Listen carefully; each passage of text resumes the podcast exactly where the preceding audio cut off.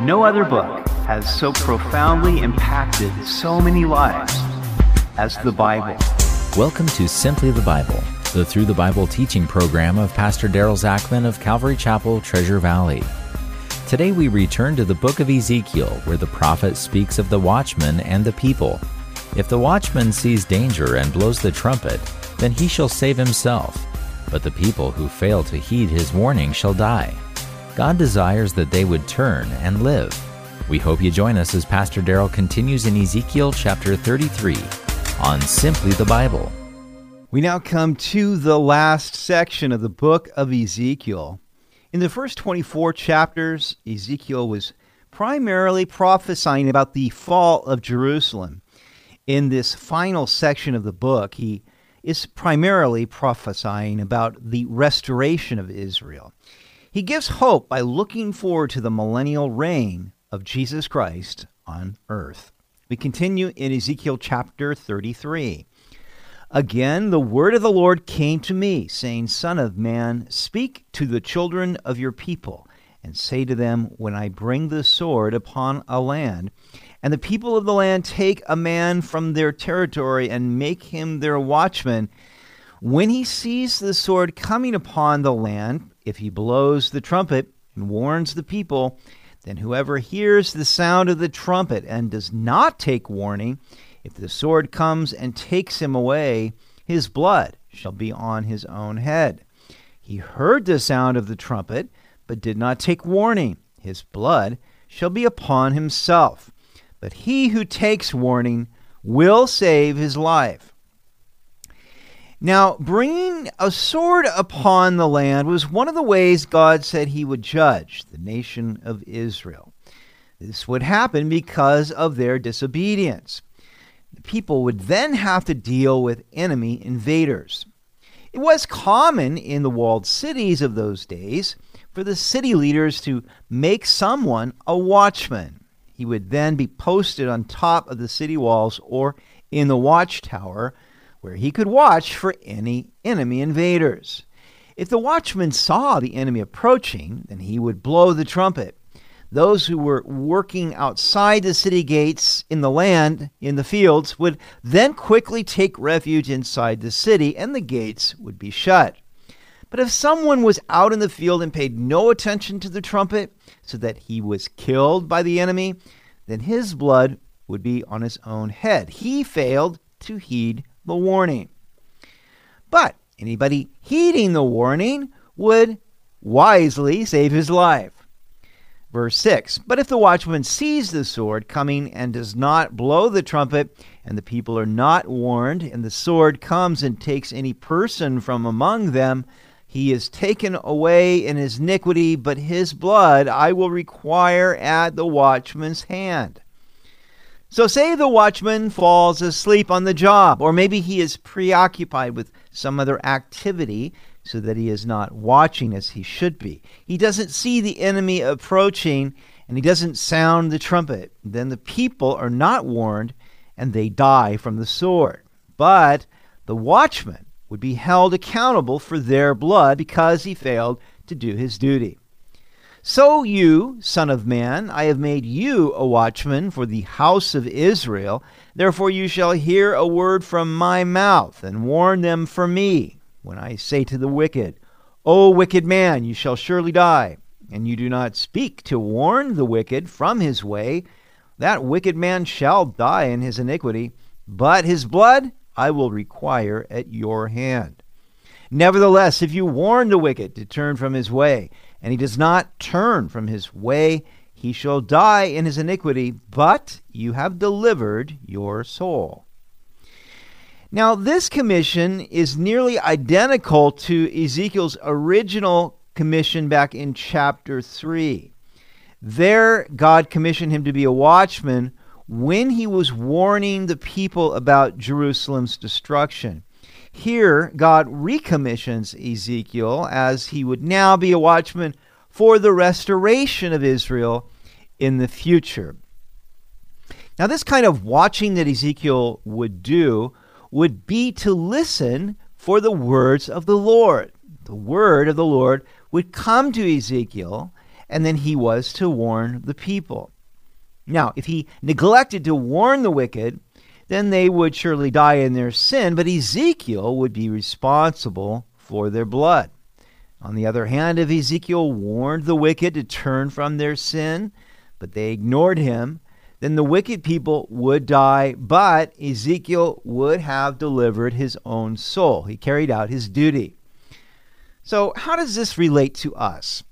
It is interesting that the apostle Paul told the Ephesian elders in Acts 20 26, Therefore I testify to you this day that I am innocent of the blood of all men, for I have not shunned to declare to you the whole counsel of God. Paul knew that he had fully discharged his duty. He held nothing back. He preached the good news of God's forgiveness for those who repent of their sins and trust in Jesus Christ.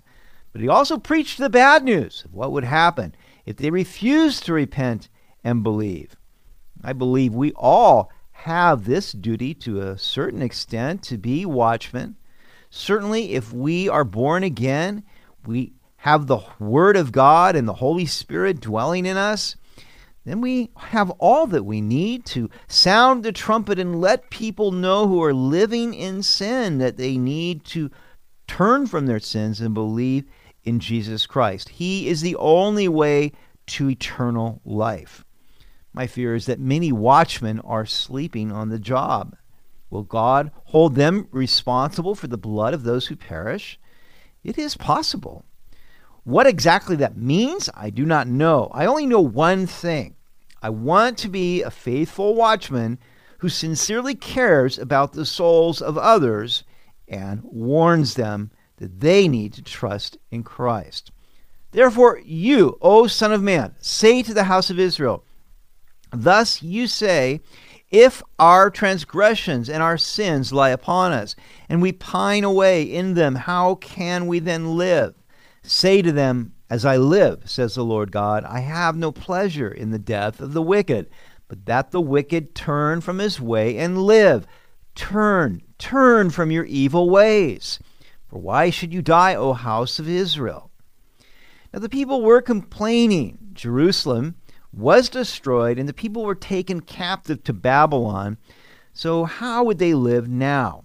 If God had already ruined Judah, what hope was there for them? Perhaps they were thinking that their judgment was inevitable. Maybe they had the attitude, let's eat, drink, and be merry, for tomorrow we die. Maybe you feel that way today as you look at the hopelessness of this world. So, what's the use of serving the Lord? What difference will it make if the world is going down the tubes anyway?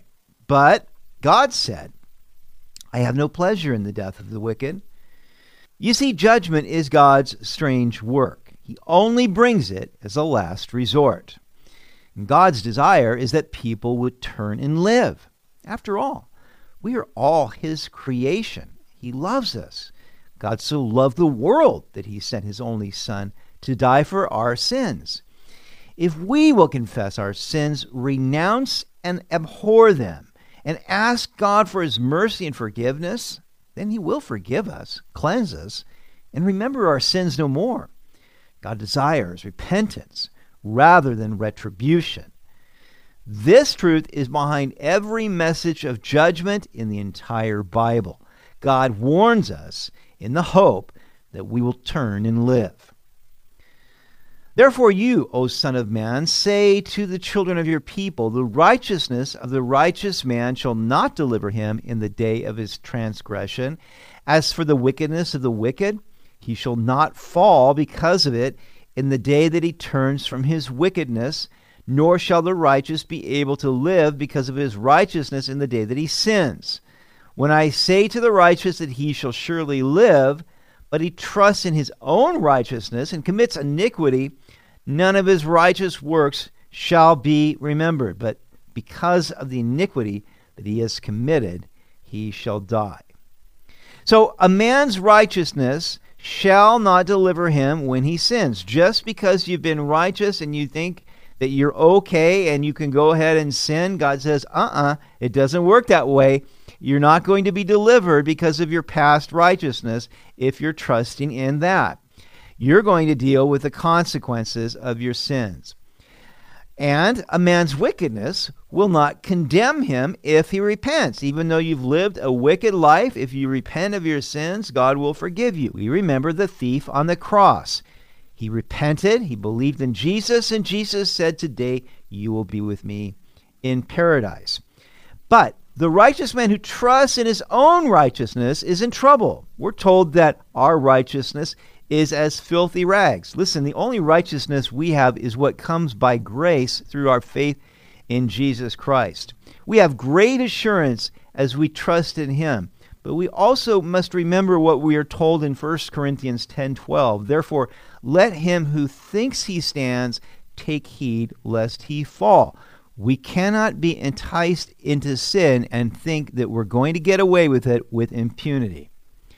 Again, when I say to the wicked, You shall surely die, if he turns from his sin and does what is lawful and right, if the wicked restores the pledge, gives back what he has stolen, and walks in the statutes of life without committing iniquity, he shall surely live. He shall not die.